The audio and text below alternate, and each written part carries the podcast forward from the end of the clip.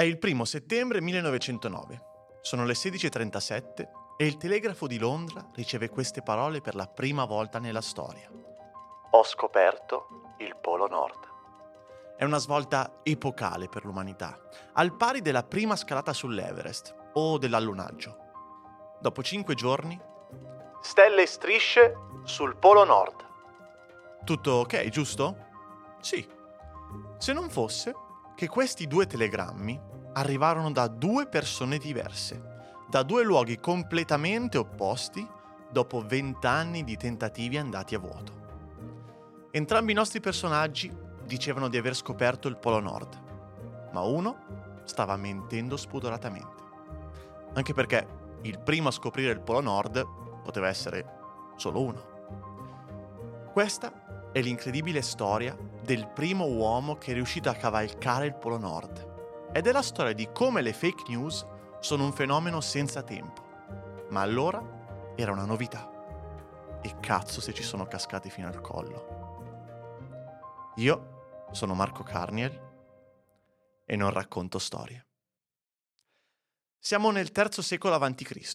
Eratostene di Cirene, come lavoro, faceva il capo bibliotecario all'antica biblioteca di Alessandria.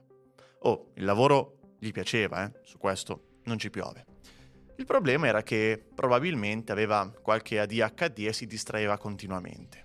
Se oggi ci distraiamo con l'apertura compulsiva di TikTok, una volta la distrazione corrispondente ai social era la matematica. Eratostene di Cirene non riesce a stare attento sul lavoro, ma incidentalmente, con le sue distrazioni, riesce a calcolare la circonferenza della Terra.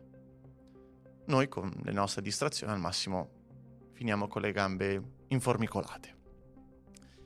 Quando quel calcolo viene definito giusto, e in realtà era automaticamente giusto viste le mancanze di prove a sua discolpa, nacquero i primi meridiani terrestri, che si basano sulla rotazione della Terra.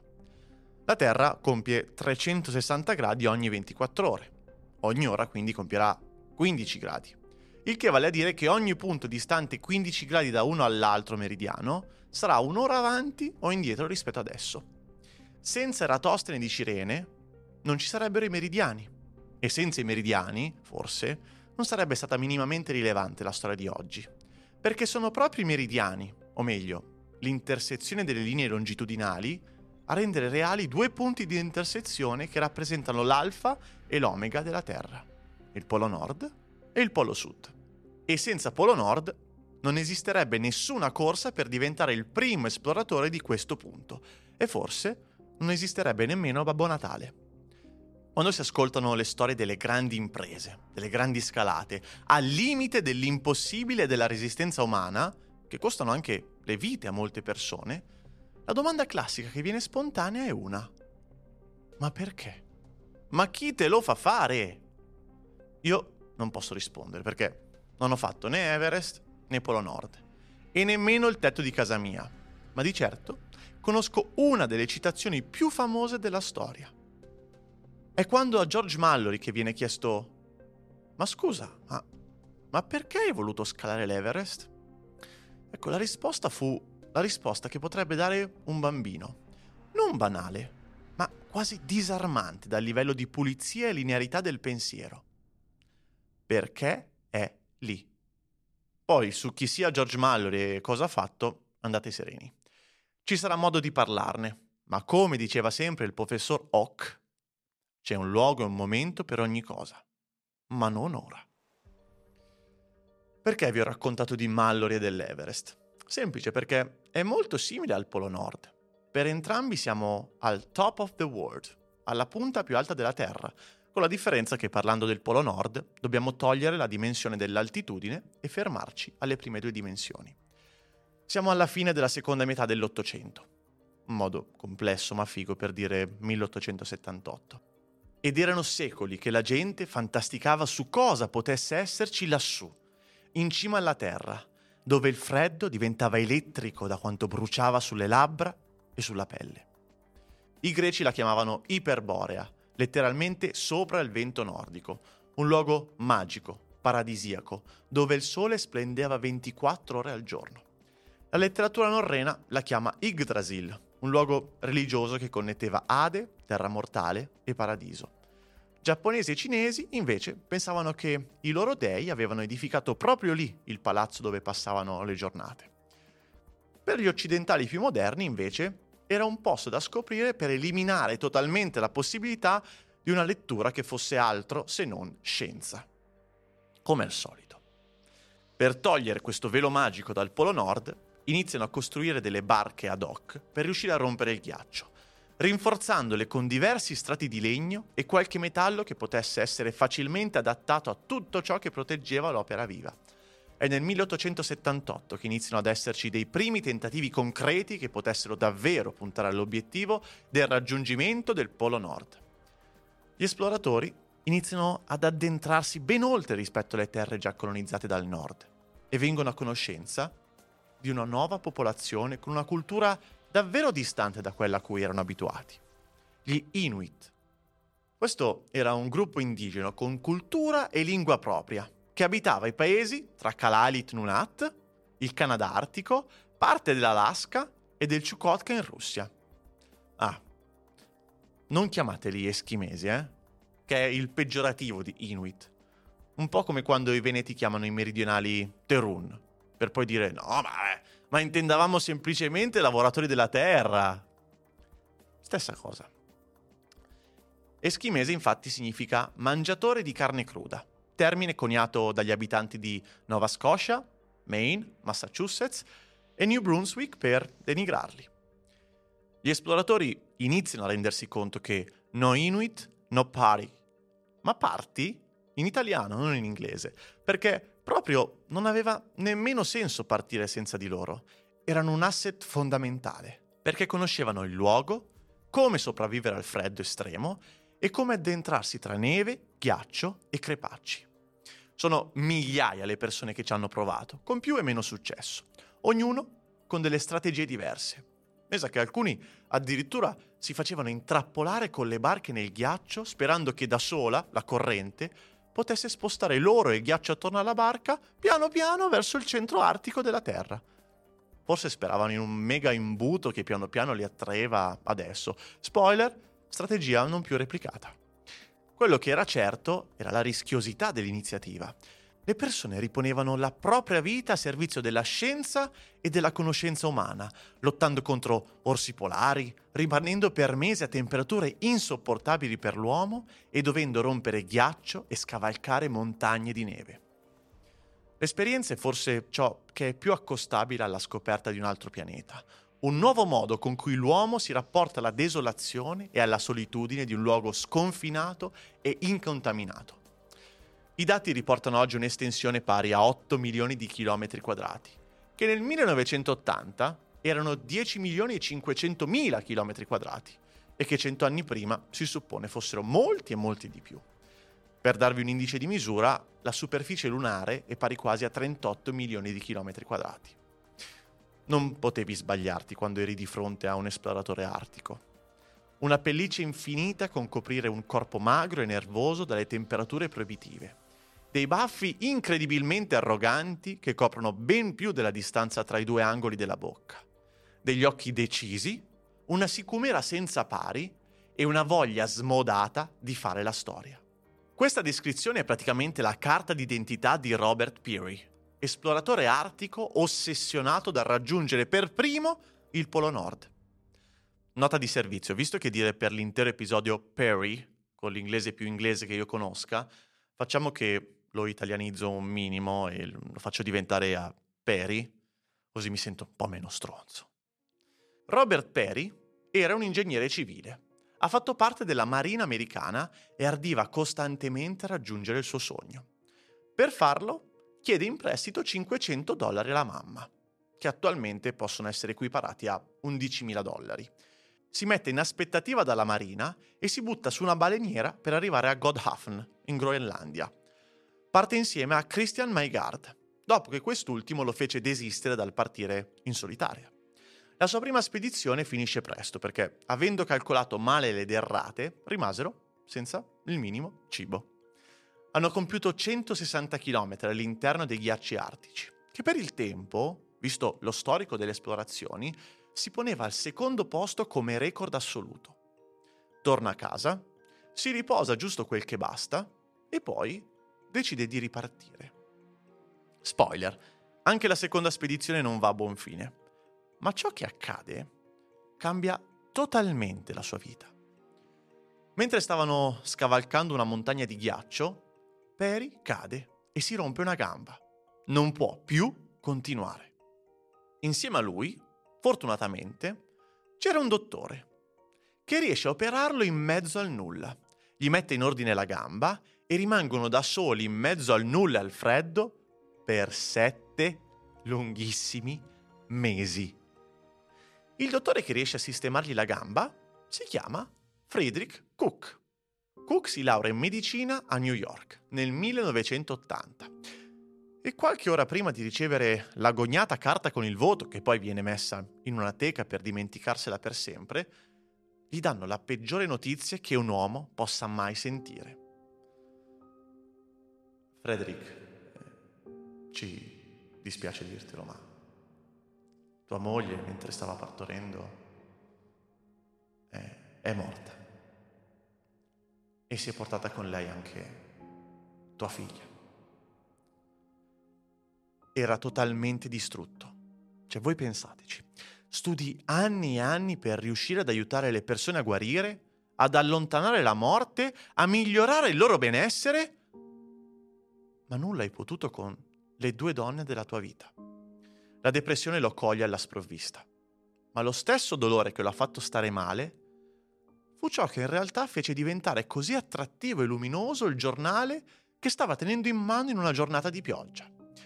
Sul giornale una richiesta che molti leggerebbero di sfuggita, ma che la sua condizione ha forzato il suo pensiero a riportare lo sguardo sui caratteri che a quel punto sono diventati meritevoli di una seconda letta. A squarciagola, quelle lettere stavano cercando dei volontari per una spedizione verso la Groenlandia. Due vite in cambio di due vite.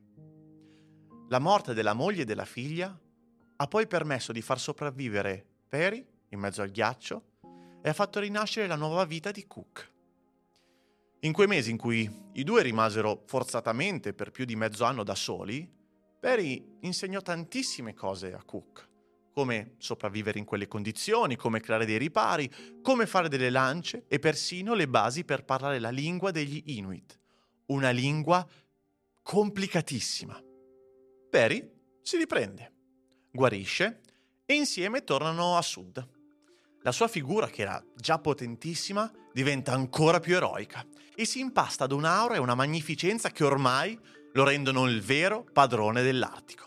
Perry rafforza ancora di più il suo ego smisurato, che lo renderanno poi nella storia uno degli ultimi esploratori imperialistici che come unico obiettivo di vita hanno la fama a qualsiasi costo, anche al costo di utilizzare i locali come degli schiavi, trattarli con cura solamente fino a che non si esaurisce la loro utilità e fino a un livello giustificabile affinché il loro corpo non decida di farla finita. In poche parole, un vero figlio di puttana. Ma no, dai, Marco, dai. Ma erano tutti così ai tempi. Ma poi, lo sai che l'egoismo è essenziale in alcune situazioni perché permette... Sì, dai, stai zitto. Ascolta cosa faceva. Dovete sapere che gli Inuit hanno una visione un po' particolare del mondo post mortem, una concezione di spirito che vive in eterno. E questo deriva anche dalle loro credenze animiste. Questa credenza ha permesso loro un incredibile sviluppo di miti e leggende che parlano della vita dopo la morte. Uno dei migliori modi per aiutare le persone a credere ai dettami religiosi e creare delle prove, anche se le prove si basano su una narrativa tramandata oralmente. Ad ogni modo, il mondo ultraterreno si chiamava Adilvun, il nome dato all'aldilà, o meglio, all'aldisotto. Infatti è un luogo che pongono sotto al mare, sotto la terra, verso il centro del globo. Ed è proprio in quel punto che le anime si purificavano, affinché potessero poi essere lanciate con un mega cannone gigantesco verso Quidlivun, la terra della luna, dove poter poi raggiungere la pace eterna. Sì, la parte del cannone l'ho aggiunta io. Per andare su bisognava stare giù per un po'. E quando il tempo viene misurato con il metro dell'eternità, non è possibile sottostare alle logiche temporali terrene dove gli orologi segnano i secondi e i più costosi addirittura i centesimi di secondo. Tra l'altro questa è una cosa assurda. Cioè, più sono costosi e più riescono a ricordarti che con loro l'eternità non c'entra nulla.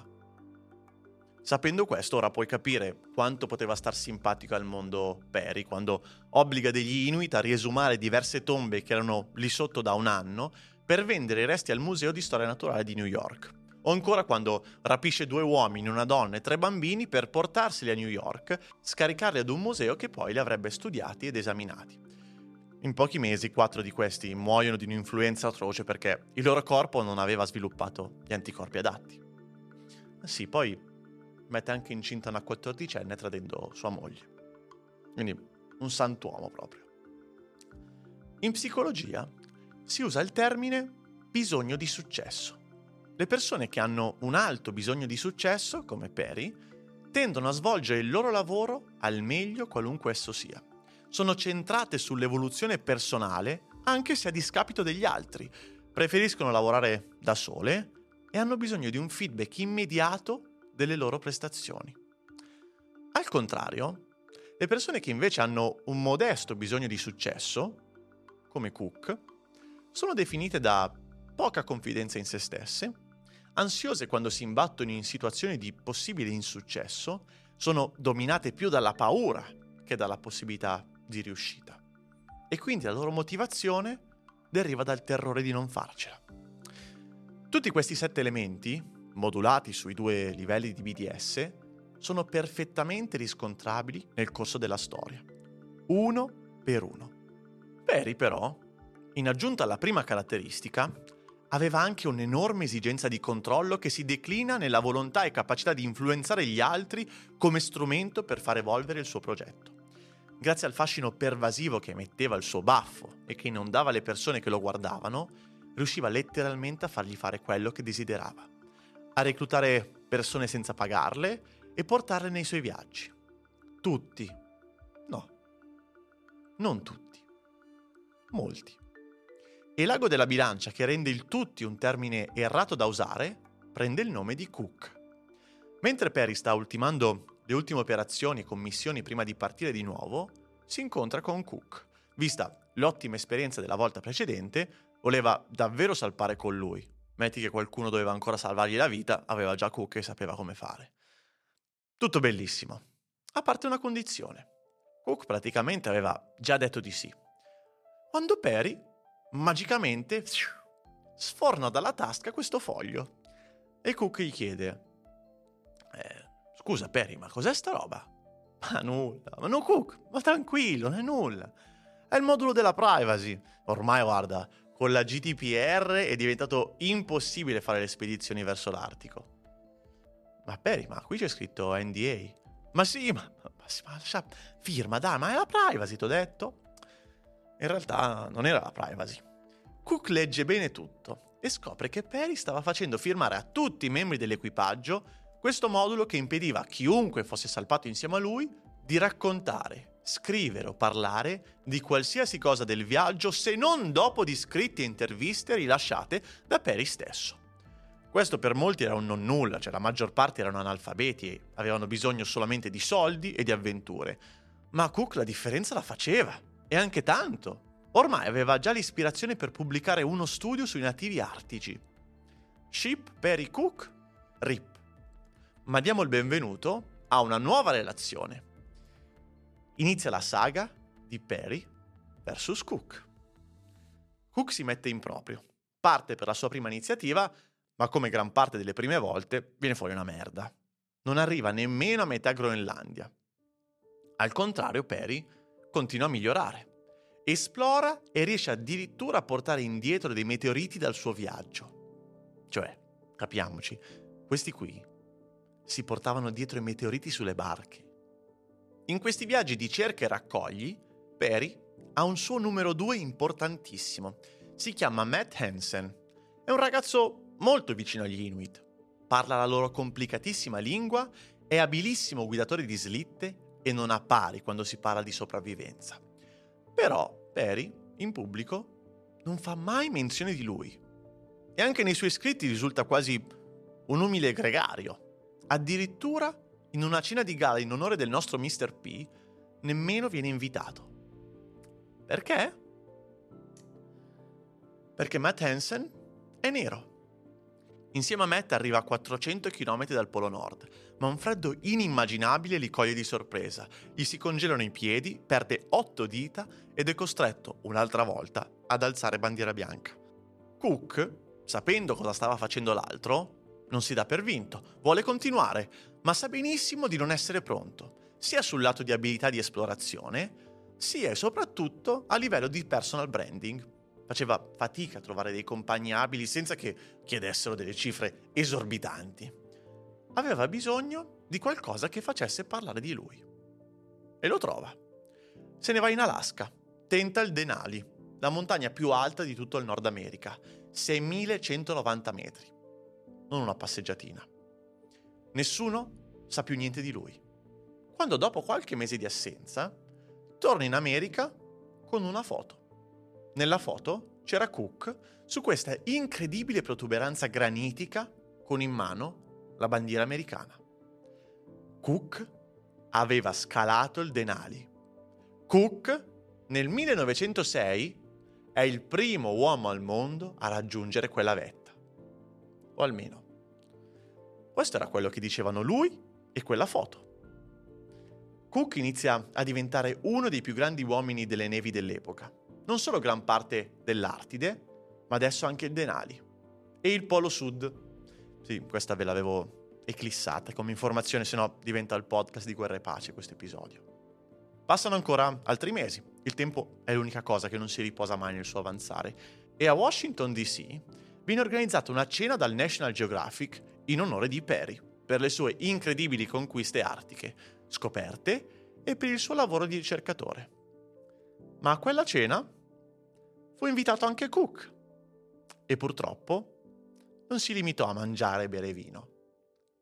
Quando Graham Bell viene fatto salire sul palco, sì, uno di quei sei che si arroga l'invenzione del telefono, fa un bellissimo discorso sul ruolo della scienza e delle scoperte, per poi chiamare sul palco, vabbè, essendo la festa per Perry, avrà chiamato lui. E no, chiama Cook sul palco. Mamma mia, quanto avrei voluto essere dentro la nuca di Perry per guardare tutte quelle sinapsi che si infuocavano.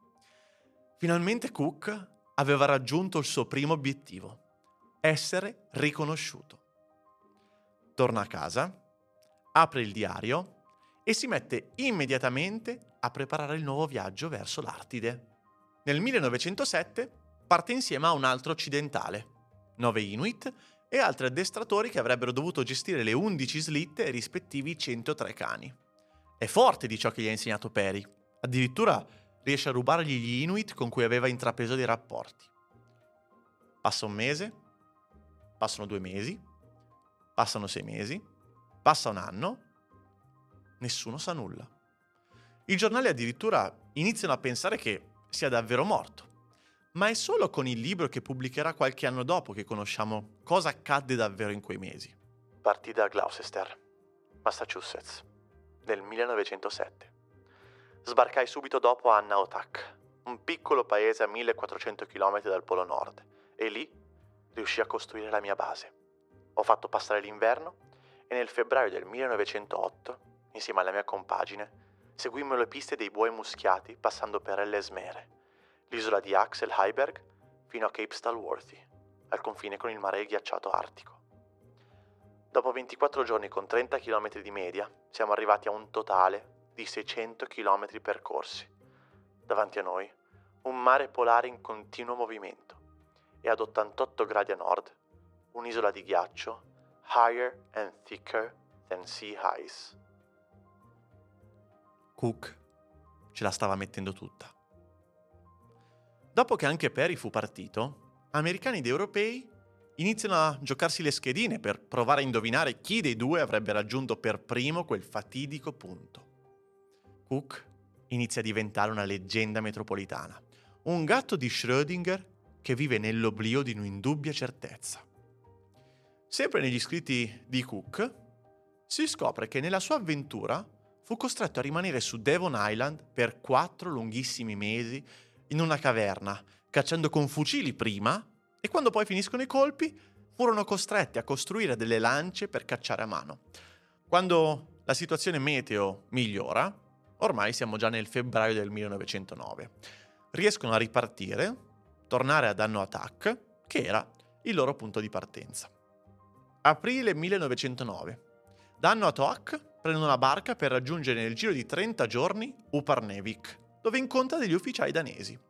Con l'alcol che scorre potente in lui, Cook gli racconta tutte le sue avventure e gli racconta di aver raggiunto il Polo Nord.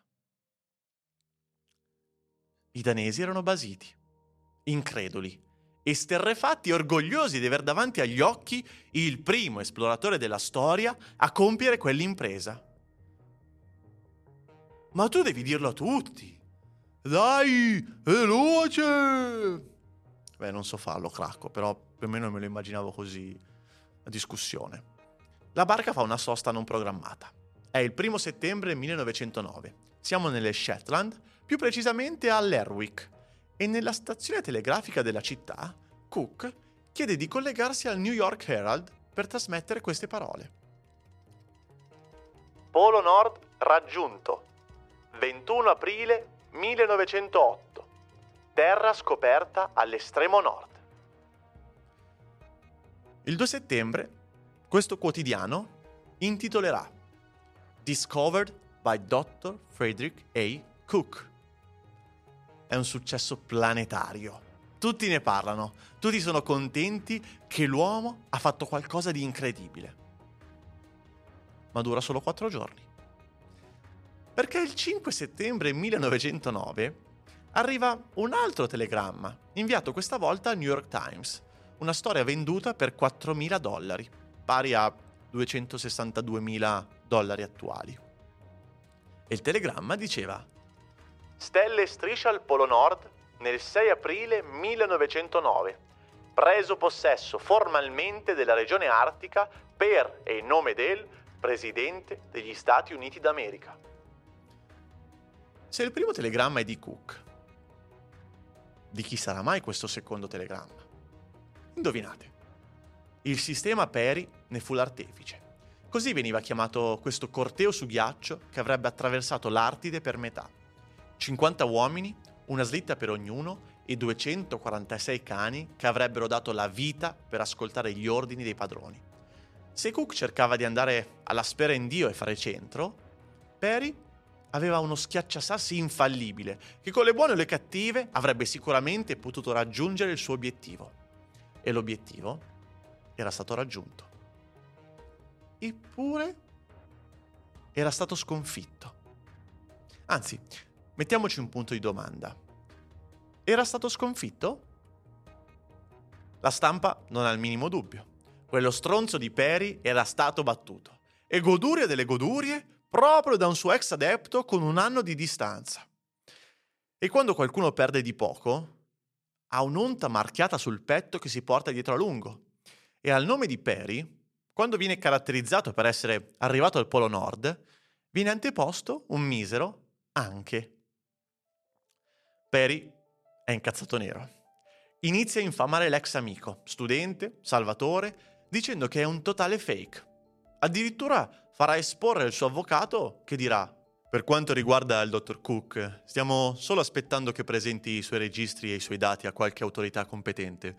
Siamo sicuri che quell'autorità trarrà le proprie conclusioni dalle note e dai registri. Le prove che il comandante Perry ha a riguardo verranno presentate più tardi. E i documenti Cook è pronto a mostrarli. Che problemi ha? Lui ci è arrivato lì, arriva a New York, acclamato da una folla gigantesca, si incontra con 40 giornalisti, un meeting infinito nel quale l'esploratore racconta del suo diario.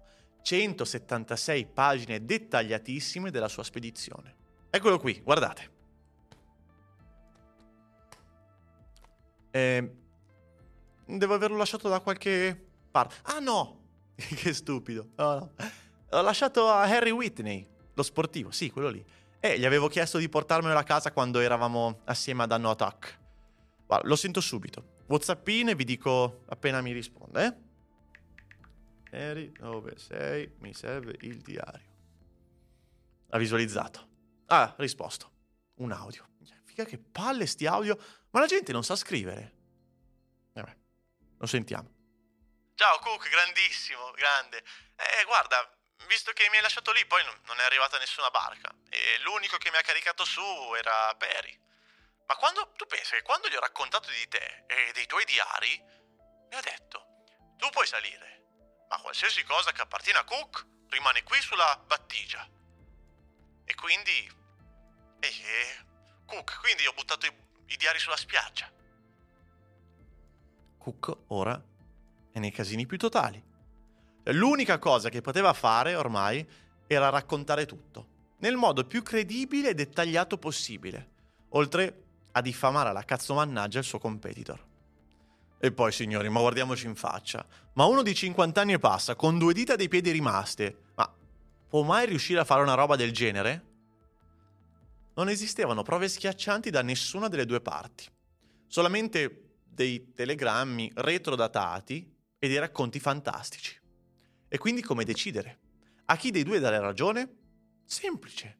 Chiediamolo al popolo, popolo che sarà giudice collettivo di una delle più grandi scoperte degli ultimi cento anni e di dare un parere importantissimo basandosi esclusivamente su emozioni e narrativa. Cosa può andare storto? Nulla. Il risultato è schiacciante. I lettori del Pittsburgh Press danno 73.000 voti a favore di Cook e 3.000 a favore di Perry. Non c'era storia. Ma le cose stanno presto per cambiare e cambiano su un tema molto caro a Cook, quello per il quale la sua credibilità iniziale fondò gran parte della sua carta di indennità e a cascata cambiarono la sua storia e i suoi processi. L'unico pilastro portante di quell'uomo stava per sgretolarsi. Se vi ricordate all'inizio, vi ho raccontato di come Cook fu il primo a scalare la montagna più alta di tutto il Nord America, il monte McKinley, o Denali. Ma quel giorno Cook non andò da solo c'era anche un altro signore, un fabbro, Edward Beryl, che continuava a raccontare a tutti, amici, parenti e gente a cui probabilmente non frega un cazzo di ciò che fanno gli altri in montagna, di quanto fosse stata incredibile quell'avventura. Peccato che il Perry Arctic Club rilascia una dichiarazione di Beryl stesso dove testimonia che loro due non erano mai arrivati fino alla cima. Il documento viene poi pubblicato sul New York Globe. E poi sì, scoppia la bomba. Però quando scoppiano queste bombe, non è che fanno il rumore che ci si aspetta. È come se scoppiasse una bomba in mezzo all'oceano. Senti un tonfo sordo, ma non riesci a vedere nessuna manifestazione dell'esplosione. Poco dopo, alcune onde iniziano a montare, basse ma infermabili, e li distruggono tutto. La bomba è l'articolo. L'oceano è l'oceano di supposizioni e di credenze che avvolgevano Laura di Cook. Le onde maratonete sono i punti di vista di quelle persone che piano piano iniziano a credere che forse davvero questo esploratore del Polo Nord non c'è mai arrivato. I soldi, come al solito, sono genesi dell'innesco dell'esplosione. Sono 10.000 i dollari che i rappresentanti legali di Perry hanno promesso a Beryl solo se avesse dichiarato la scalata come falsa tutta una cospirazione contro Cook. Incredibile. Com'è anche incredibile che Beryl sia intascato 10.000 dollari per dire la verità alla fine. Infatti, molti alpinisti e geografi, analizzando a posteriori i diari di Cook al Denali e analizzando la foto, vedevano sì un uomo con la bandiera in mano. Peccato che la cima dove stava in posa era 4.500 metri più in giù rispetto a quello che tutti credevano, se il picco era 6190 metri, lui era a 1690 metri. Vabbè, 1690. Comunque le stesse cifre, cioè, cambiava solo l'ordine, è una svista. Su, ragazzi, ma siete pignoli. Dall'altra parte, anche Perry però fa delle sparate incomprensibili. Decanta che in realtà, lì al Polo Nord, non è come credevano tutti, eh? c'era un botto di terra, un nuovo continente da scoprire. Allora, visto che gli credevano, parte una spedizione americana con l'unico obiettivo di cercare quella roccia in mezzo al mare. Ma nulla. Le persone iniziano tutti a pensare la stessa cosa. Uè, Nino, te lì, Shurperi e Shurcook. Eh, eh, mi sa che nessuno dei due ha mai raggiunto nulla, eh? I due esploratori rimangono all'ombra della verità. Per anni nessuno è mai riuscito a imporre la sua verità. O meglio, per uno dei due la giustizia americana si espresse abbastanza chiaramente. Cook, pochi anni dopo, nel 1923, venne condannato a 14 anni di carcere. Oltre alle prove mancanti sulla sparata del Polo Nord, iniziò anche un bel business da guru del petrolio, dove ciò che gli veniva meglio era raccogliere investitori con il loro denaro per poi fuggire frodandoli. Rimase 14 anni dietro le sbarre e in quegli anni ammise sì la truffa del petrolio, ma non negò mai la storia polare. Perry invece venne smascherato a fine anni 80 da un documentario del National Geographic.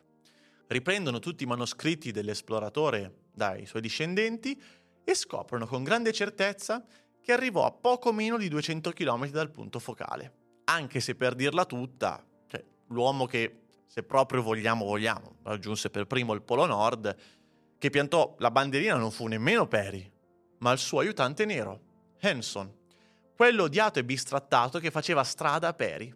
Ma figurati se in quegli anni sarebbe mai potuta arrivare come vera una notizia del genere. Quindi le ricostruzioni non danno ragione a nessuno.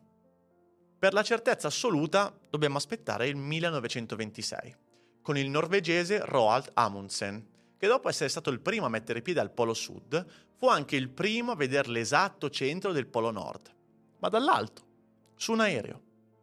La prima persona invece verificata che lascia le impronte sull'epicentro artico fu uno dei quattro della compagine sovietica che nel 1948 era composta dai geofisici Mikhail Ostrekin e Pavel Senko e gli oceanografi Mikhail Somov e Pavel Gordienko. Ma secondo voi, con i sovietici che vincono, l'America poteva starsene con le mani in mano? Ovviamente no. Nel 58 dovevano trovare il modo di essere i primi, gli unici, come al solito, e cosa fanno? Ci vanno sotto con i sottomarini nucleari. Ok, la storia è finita.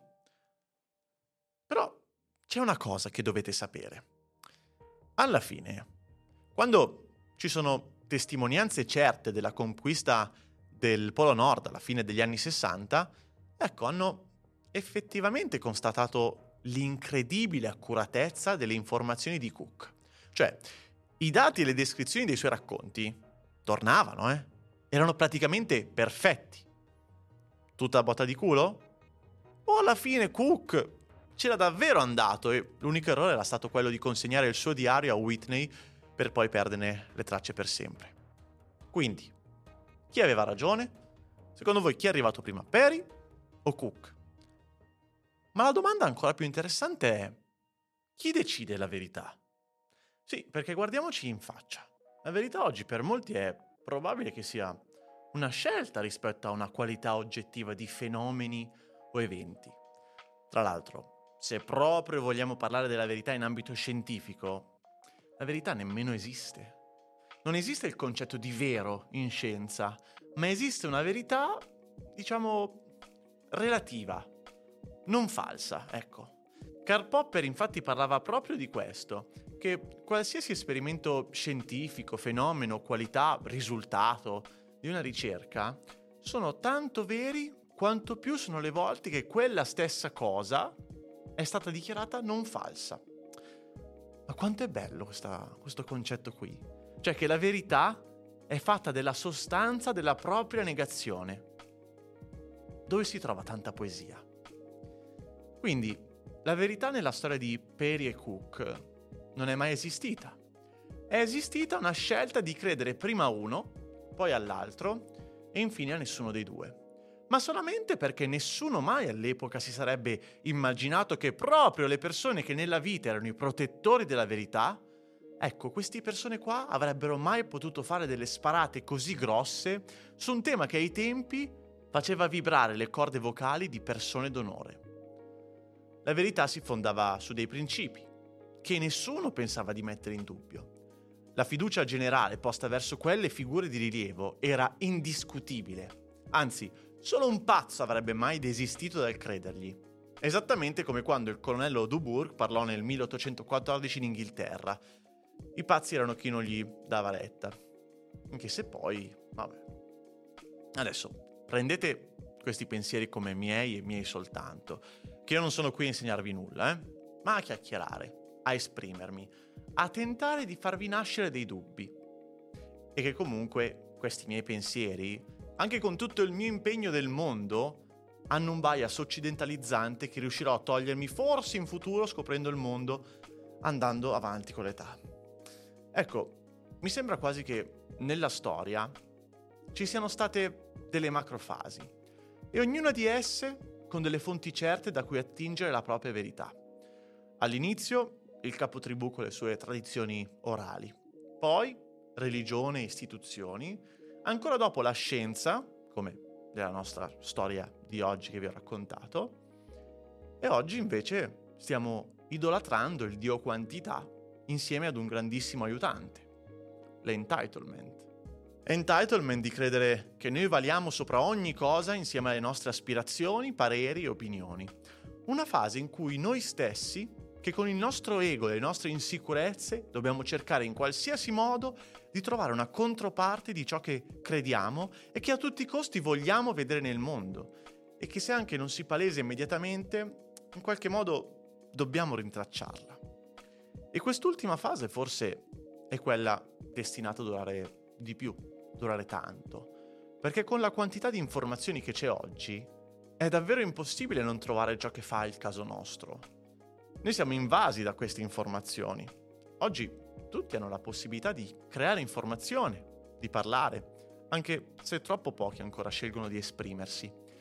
E tutti che nemmeno si pongono il problema se quello che stanno dicendo sia un pensiero o un giudizio. E oggi la problematica principale è che abbiamo confuso troppo spesso le opinioni con la verità.